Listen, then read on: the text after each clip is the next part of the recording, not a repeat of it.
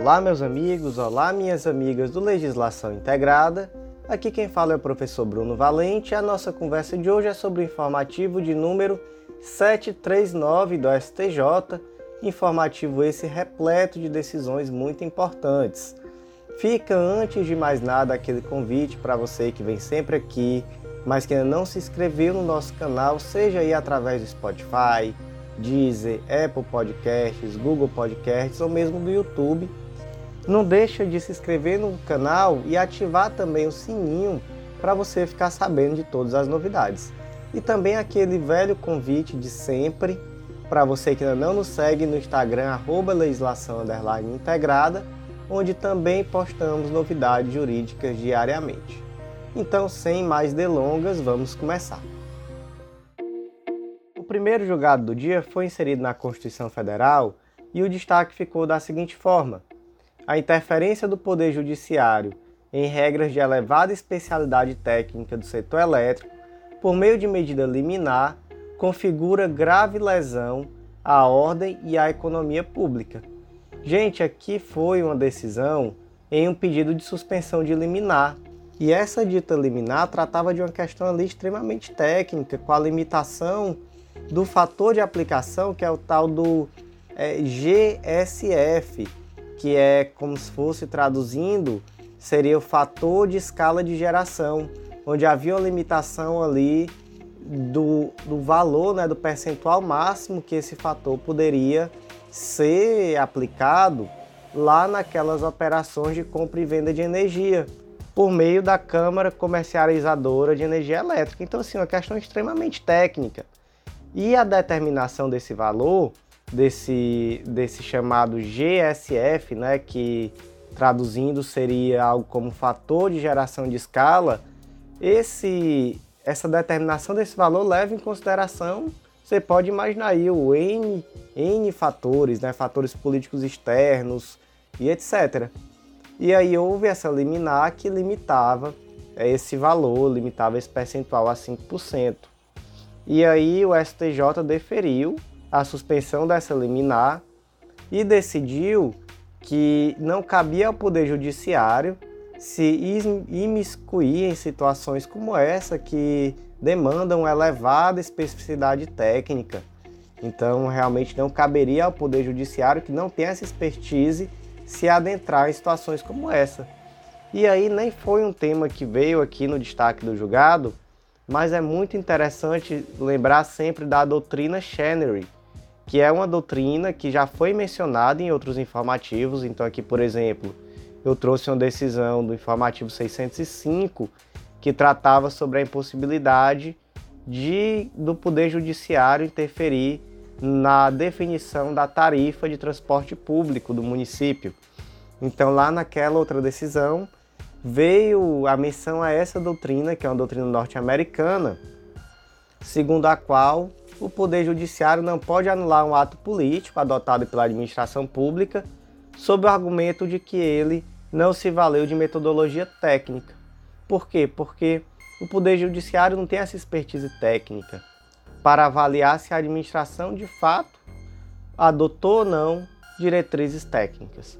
Então, é muito importante lembrar sempre, tá lá no material escrito a doutrina Chenery, porque é muito importante em uma questão dissertativa, por exemplo, é importante trazer, pode estar no espelho, pode vir isso daí também em uma questão objetiva, então ponto muito importante.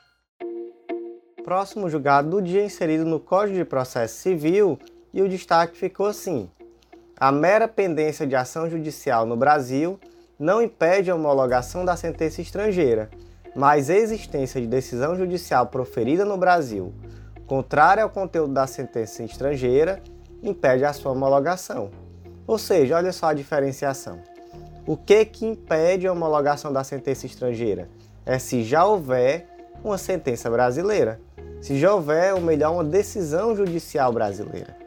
Agora, se houver simplesmente uma pendência de ação no Brasil, Nesse caso, já não há nenhum empecilho à homologação daquela decisão judicial estrangeira. Por quê?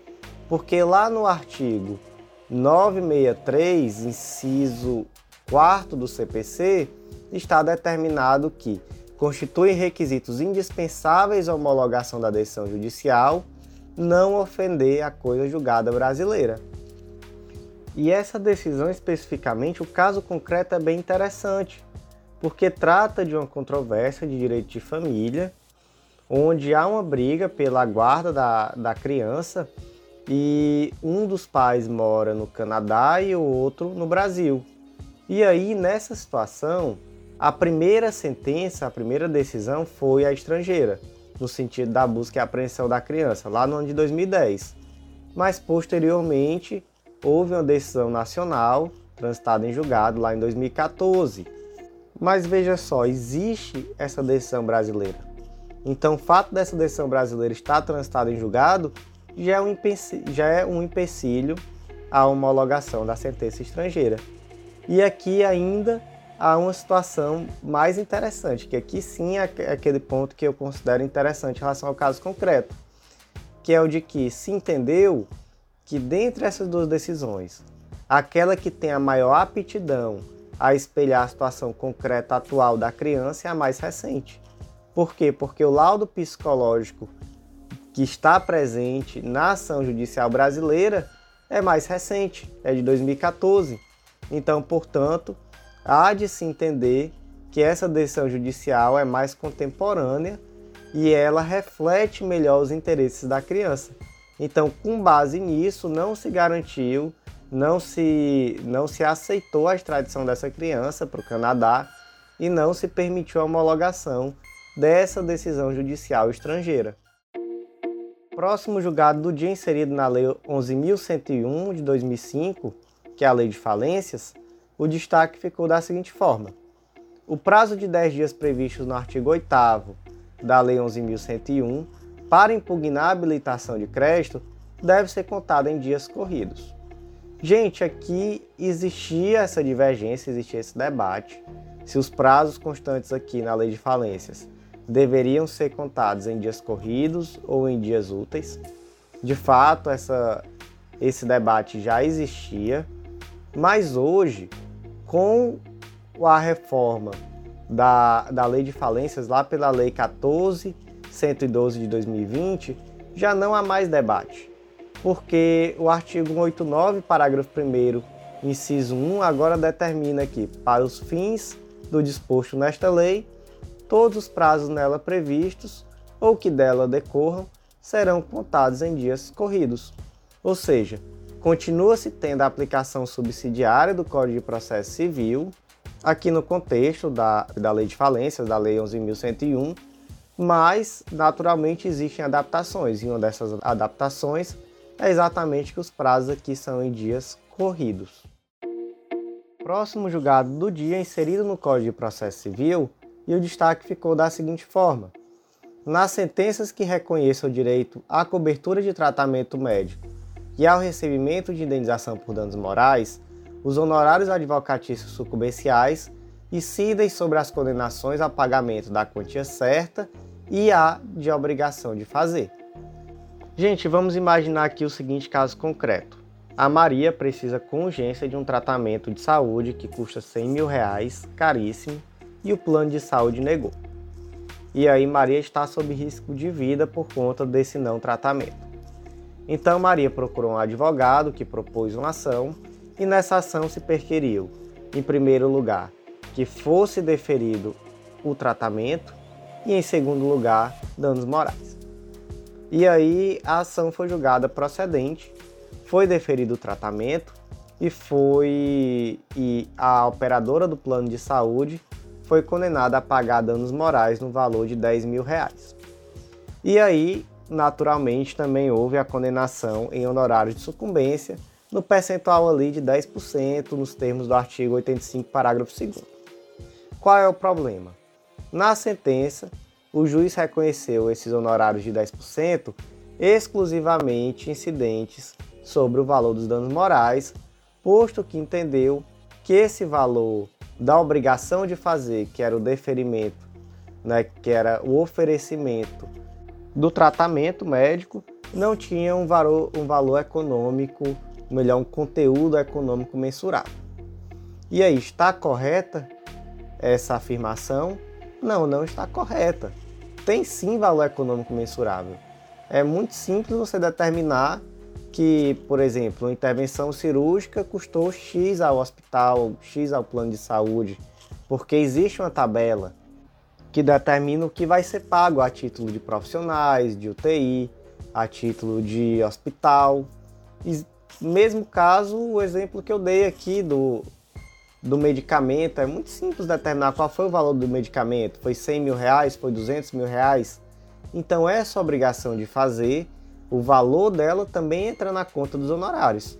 Então o advogado não, não é para receber 10% de 10 mil reais. Ele é para, nesse caso, receber 10% de 110 mil.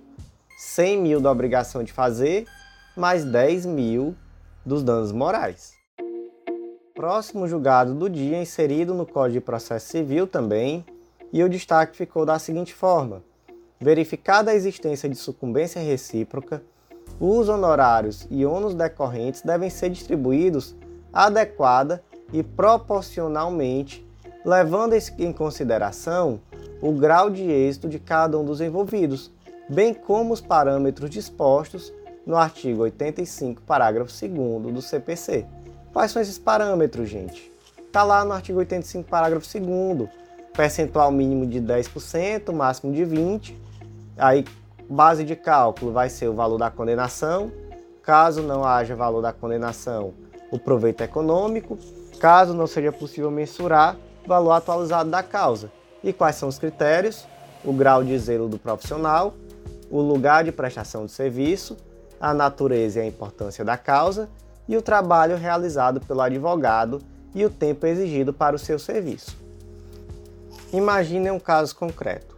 A empresa X propôs uma ação em face da empresa Y pedindo o valor de 1 milhão e 200 mil reais. E aí essa ação foi julgada parcialmente procedente para a condenação da empresa Y somente no valor de 200 mil reais. E aí o que que o juiz fez? condenou 200 mil reais e na hora de, de condenar em honorários, ele disse, olha, houve aqui sucumbência recíproca, o valor da condenação foi 200 mil reais, então a sucumbência aqui vai ser 10% de 200 mil reais e cada uma das partes vai ter que pagar 50% desse valor ao advogado da outra parte. Entendeu o que, que ele fez? Ele determinou como base de cálculo o valor da condenação, e ele determinou aqui que cada uma das partes arcaria com metade dessa sucumbência. E aí, o juiz agiu corretamente? Não, o juiz não agiu corretamente. Por quê? Porque nesse caso aqui, em relação à empresa autora, de fato a base de cálculo deve ser o valor da condenação, 270 mil. E aí, 10%, desculpem, 200 mil no exemplo que eu trouxe. Então, 10% de 200 mil. Só que em relação ao réu, né, ao advogado do réu, a base de cálculo deve ser o proveito econômico obtido. Quanto foi esse proveito econômico obtido? O autor pediu 1 milhão e 200 mil. O réu conseguiu, o advogado do réu conseguiu que essa condenação fosse somente em 200 mil. Quanto foi o proveito econômico aqui? Foi 1 milhão. foi 1 milhão. Veja só, o réu passou muito mais perto de ganhar do que o autor, né? Enquanto o autor só conseguiu 200 mil, o réu aqui conseguiu um proveito econômico de 1 milhão na medida em que ele só precisou pagar 200 mil. Então, qual deve ser a base de cálculo dos honorários devidos ao advogado do réu? Deve ser o proveito econômico obtido, no caso aqui, 1 milhão de reais. E aí você pensa, caramba, mas vai ficar pesado, hein? Porque no caso aqui o advogado do autor ele vai receber então 10% de 200 mil, ele vai receber 20 mil. O advogado do réu vai receber 10% de 1 milhão, então 100 mil de honorários só para o advogado do réu. Mas é isso mesmo, é isso mesmo. No caso aqui você vê que a base de cálculo é diferente. No primeiro caso, no caso do autor, é a condenação. No caso do advogado do réu, proveito econômico obtido, que é o que? A diferença entre o requerido na inicial e a condenação. Por quê? porque, segundo o STJ, essas bases de cálculo distintas refletem melhor o grau de sucesso de cada parte no caso concreto. Próximo julgado do dia inserido na Lei 8.112 de 91, Lei das Normas Gerais sobre a Seguridade Social, e o destaque aqui ficou da seguinte forma: os valores descontados a título de contribuição previdenciária e de imposto de renda retido na fonte compõem a base de cálculo da contribuição previdenciária patrimonial e das contribuições destinadas a terceiros e ao RAT. O que é o RAT? É aquele antigo SAT, seguro sobre acidentes de trabalho. Hoje em dia é o RAT, que é uma contribuição previdenciária que ela tem exatamente por fim remunerar benefícios de acidente, auxílios e aposentadorias que tem causa na atividade profissional. E onde essas contribuições estão previstas? A contribuição patronal está lá no artigo 22, inciso 1 da Lei 8.212. Eu acho que eu falei Lei 8.112 lá no começo, eu peço desculpas, Lei 8.212. E ela é de 20%. Essa contribuição patronal está lá no 22, inciso 1. E a RAT, não é? que é a antiga SAT, está lá no 22, inciso 2. E aí pode ser de 1, 2 ou 3%, a depender da atividade. Quanto mais de risco for aquela atividade, maior será esse percentual. Então, 1% caso o risco de trabalho seja leve, 2% médio e 3% grave. E aí, qual é a grande dúvida que surgiu? É a base de cálculo. Qual é a base de cálculo desses 20% de contribuição patrimonial, patronal, desculpa, desses 20% de contribuição patronal e desses 1, 2 ou 3% de RAT? A base de cálculo é o pagamento, é o salário melhor líquido ou salário bruto do indivíduo. Vai descontar, por exemplo, antes de antes de incidir, vai descontar, por exemplo, imposto de renda, contribuição previdenciária, etc. Ou vai incidir esses 20%, mais esses 1, 2 ou 3% a depender sobre o valor bruto? E a resposta é que incide sobre o valor bruto. Então, se o indivíduo recebe mil reais bruto, mas sai ali 200 reais de desconto, e aí 200 reais somando previdência e, e imposto de renda, a base de cálculo aqui vai ser os dois mil, vai ser o bruto. Então, não é possível primeiro fazer esses descontos obrigatórios para poder depois incidir essa contribuição aqui de 20% ou mesmo essa outra contribuição de 1, 2 ou 3%. Próximo julgado do dia inserido no Código Civil e o destaque ficou da seguinte forma: dissolvida a sociedade conjugal, o bem imóvel comum do casal rege-se pelas regras relativas ao condomínio, ainda que não realizada a partilha de bens, possuindo legitimidade para usufruir em nome próprio o condomínio que exerça a posse por si mesmo, sem nenhuma oposição dos demais coproprietários. Então, meus amigos, vamos aqui para a situação concreta. E aí eu vou dar uma pequena simplificada, porque tem algumas complexidades, mas que não são tão importantes assim para a compreensão do cerne da questão.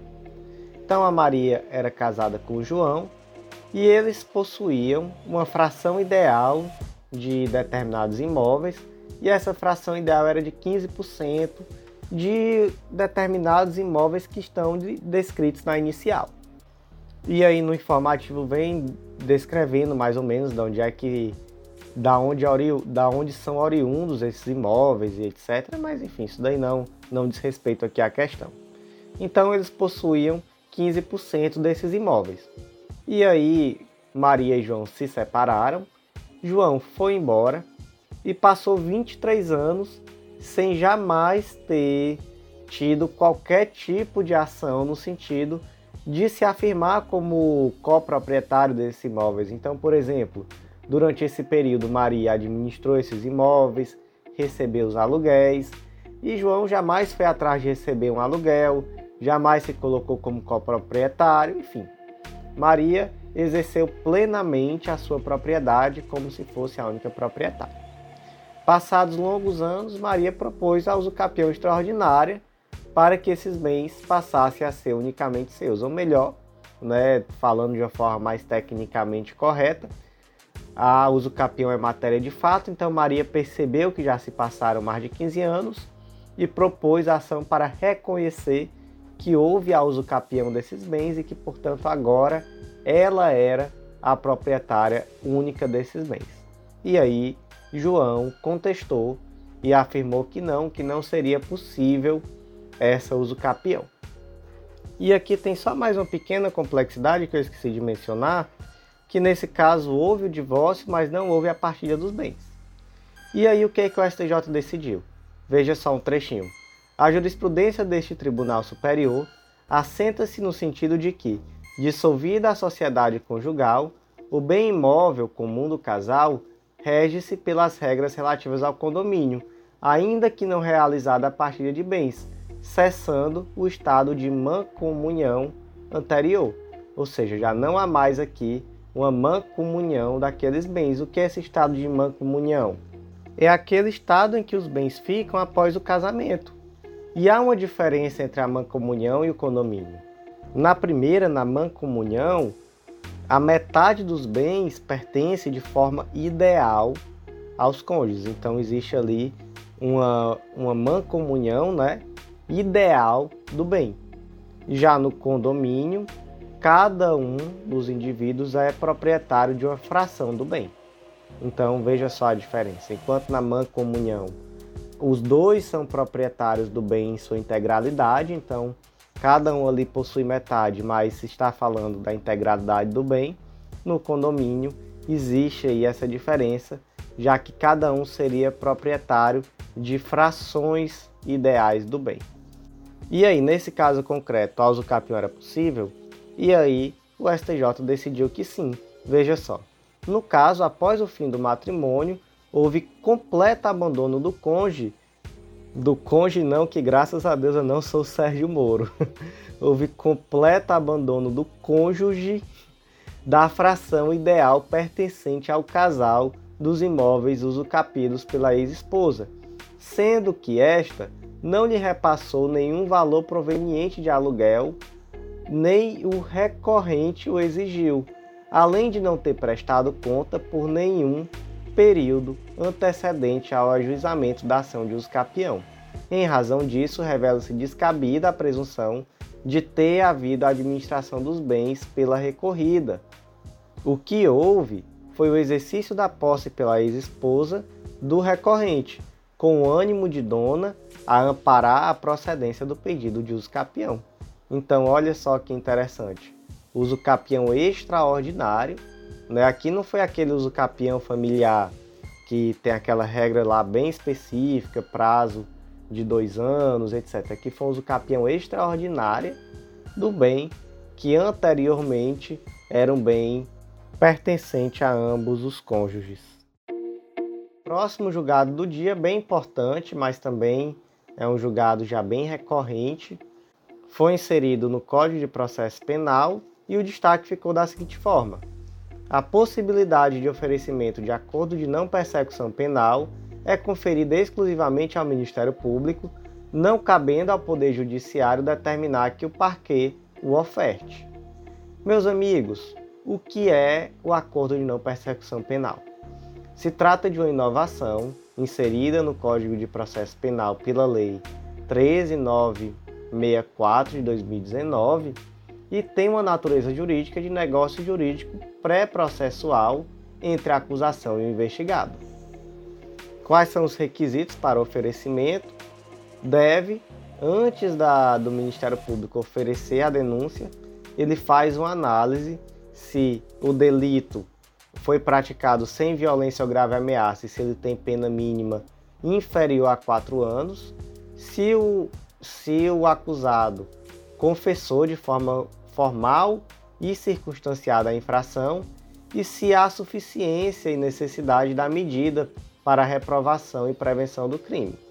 Então veja só, havendo esses requisitos formais de pena mínima inferior a quatro anos, delito sem violência ou grave ameaça, e também havendo a confissão formal e circunstanciada da infração, cabe ao Ministério Público avaliar se o oferecimento desse acordo pré-processual, né, que seria um acordo de não persecução penal, ele é suficiente e necessário tanto a reprovação quanto a prevenção do crime.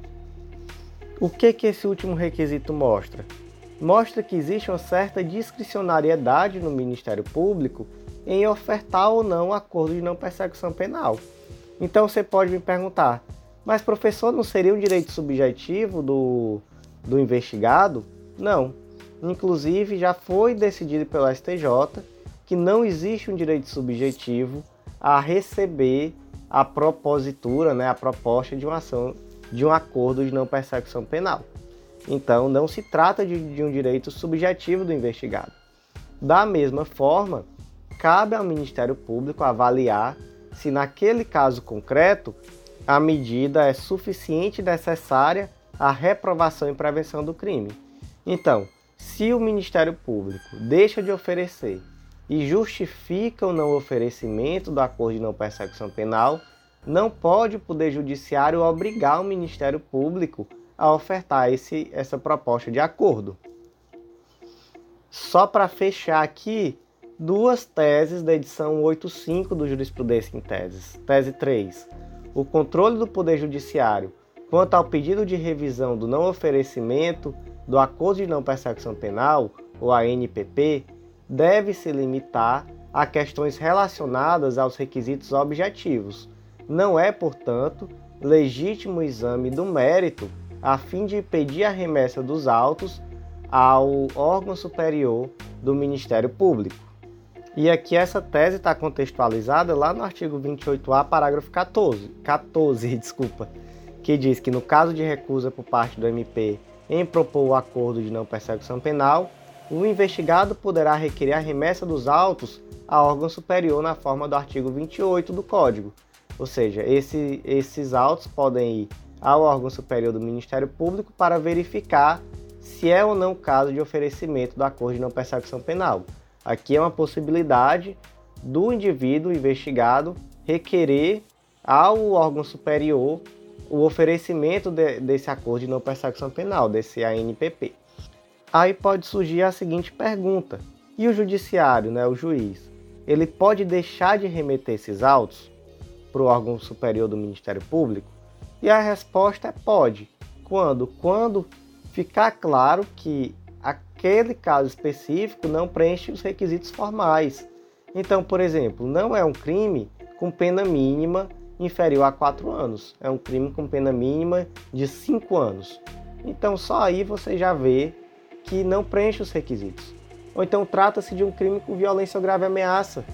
Então, assim, tá claro, foi um roubo.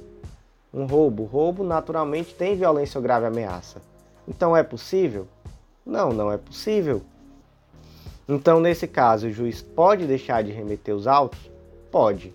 Mas suponha que os requisitos objetivos estão preenchidos.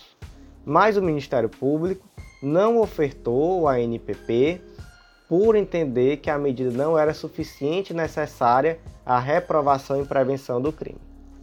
E aí o juiz verificou o pedido da, do investigado de remessa dos autos ao órgão superior, mas o juiz disse: não, mas aqui realmente não seria suficiente necessário a reprovação e prevenção do crime.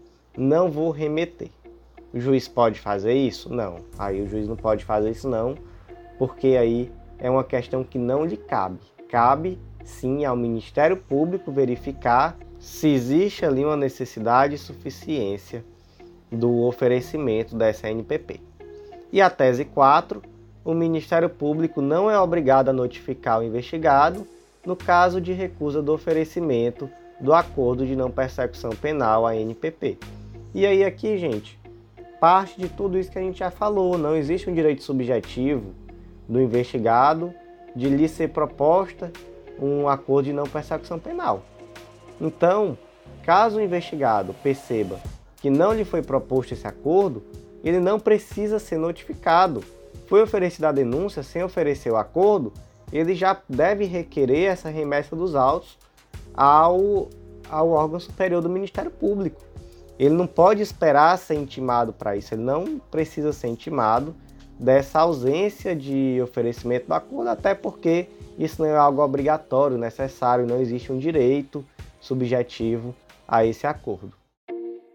Próximo julgado do dia inserido no artigo 226 do Código de Processo Penal, e o destaque ficou da seguinte forma: no caso em que o reconhecimento fotográfico, na fase inquisitorial, não tenha observado o procedimento legal, mas a vítima relata o delito de forma que não denota risco de um reconhecimento falho, dá-se ensejo a distinguir quanto ao acórdão do HC 598-886 de Santa Catarina, que invalida qualquer reconhecimento formal, pessoal ou fotográfico que não siga estritamente o que determina o artigo 226 do Código de Processo Penal.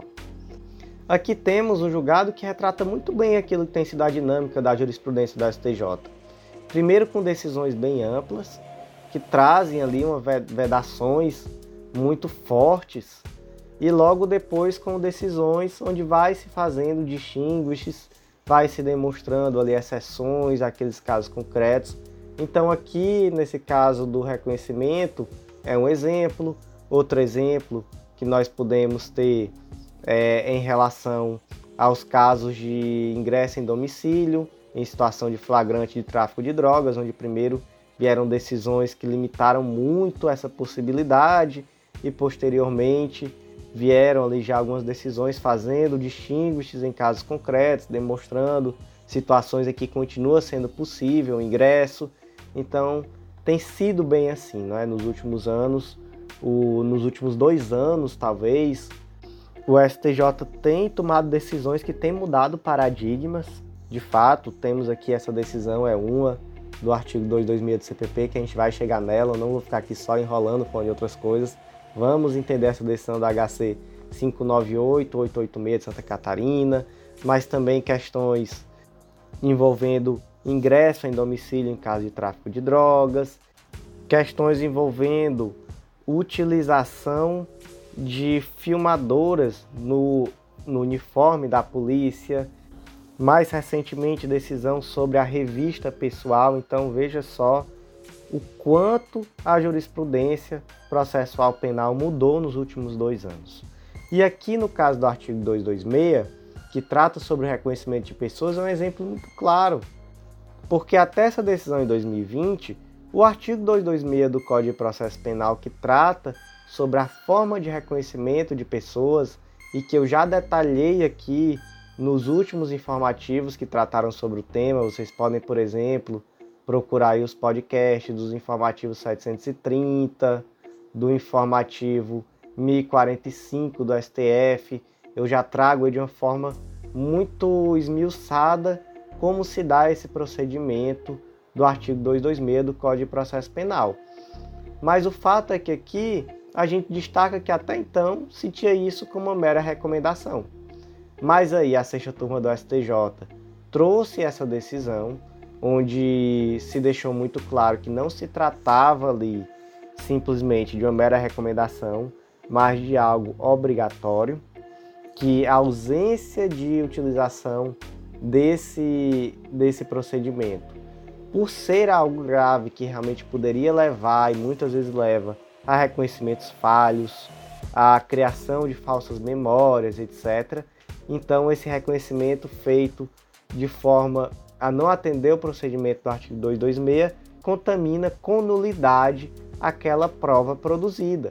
Isso é o que foi decidido no, no HC 598886 e quando essa decisão da sexta turma foi tomada, inclusive eu comentei que, olha, essa decisão aqui foi tomada para mudar toda a jurisprudência. Ficou muito claro aqui, nas próprias palavras dos ministros, que a intenção aqui é mudar a jurisprudência. E aí, de fato, logo depois, houve uma adequação do entendimento da quinta turma do STJ, depois também o STF trouxe ali no informativo 1045 uma decisão também no mesmo sentido. E aí, posteriormente, depois de deixar muito claro que a ausência de cumprimento desse, desse procedimento 226 traz uma nulidade, aí, em casos concretos, o STJ fez distinguishes. E distinguishes muito, muito corretos, viu? vamos aqui ser francos, porque realmente nesses casos concretos em que foi feito distinguish, tinha todos os motivos para tanto. Qual foi o primeiro caso concreto? Saiu lá no informativo 733. Se a vítima é capaz de individualizar o autor do fato, é desnecessário instaurar o procedimento do artigo 226 do CPP. Então aqui, se eu não me engano, foi o caso concreto em que a vítima já conhecia o autor por rede social. Então já sabia quem era ele, já tinha visto ele por várias fotos, já tinha sabia quem era ele. Então assim, é, nesse caso não não seria necessário de fato o procedimento porque não havia dúvida em relação à autoria.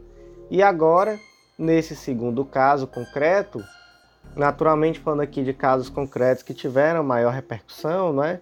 inclusive esses em informativos da STJ, nesse segundo caso concreto a vítima disse que já conhecia o réu pelo apelido, que o apelido era Boneco, curiosamente, e que ela conhecia o pai do acusado. E inclusive porque o pai do acusado era vizinho dela. Então, olha só, ela conhecia o pai dele, sabia o apelido dele. Então, assim, naquele caso concreto não havia risco de ser outra pessoa, né? De haver ali um, um reconhecimento indevido. Enfim, então, de fato, nesse caso não faria sentido você anular aquela prova em virtude da ausência de, de segmento do procedimento previsto no artigo 226 do CPP. Então, de fato, nesse caso concreto, não houve ali um prejuízo a ser demonstrado. Porque, gente, esse procedimento ele tem um objetivo de evitar a criação de falsas memórias, de evitar que aquele indivíduo, por alguma circunstância psicológica, etc., ele faça um reconhecimento indevido, muitas vezes nem sequer intencional, mas por uma questão às vezes de pré de pré-julgamentos, de preconceitos, é comum que diante daquela pessoa, aquele indivíduo crie realmente uma falsa memória, ele passe a acreditar de fato que foi aquela pessoa a autora do crime. Então, por isso que é necessário todo aquele procedimento, primeiro da pessoa descrever como era a pessoa a ser reconhecida, depois coloca aquela pessoa ao lado de outras pessoas semelhantes, para que você possa apontar qual dessas pessoas foi aquela pessoa. E aí, aquelas situações, né? Se há risco de intimidação, aí você providencia para que aquela pessoa não seja vista por quem está reconhecendo. E naturalmente que de tudo isso se lavra um auto pormenorizado acerca das circunstâncias. Então você não pode simplesmente, como já ouvi casos concretos, mostrar uma foto 3x4 de um indivíduo e dizer, ah, foi ele? A pessoa ah, foi. E aí imagina a possibilidade de injustiça decorrente disso. Então, meus amigos, por hoje foi isso. Eu agradeço muito a você que ouviu até o final. O informativo hoje é até um pouco menor do que os recentes informativos do STJ, todos muito grandes. Então hoje a gente aproveita para dar uma relaxada, fechando o informativo com coisa de 40 minutos somente. E aí fica aquele convite especial de sempre para você que ainda não é nosso assinante, para acessar legislaçãointegrada.com.br, conhecer nossos materiais, nosso método que te dá um estudo integrado de lei seca e jurisprudência, que organiza teu estudo, te dá acesso ilimitado a todos os materiais e planos de leitura. Então, se você ainda não conhece, não deixa de acessar, acessar também os materiais de degustação, fazer o cadastro gratuito, que você com certeza vai gostar muito e vai ser um diferencial no seu estudo daqui para frente. Então, por hoje foi isso, agradeço muito e até a próxima.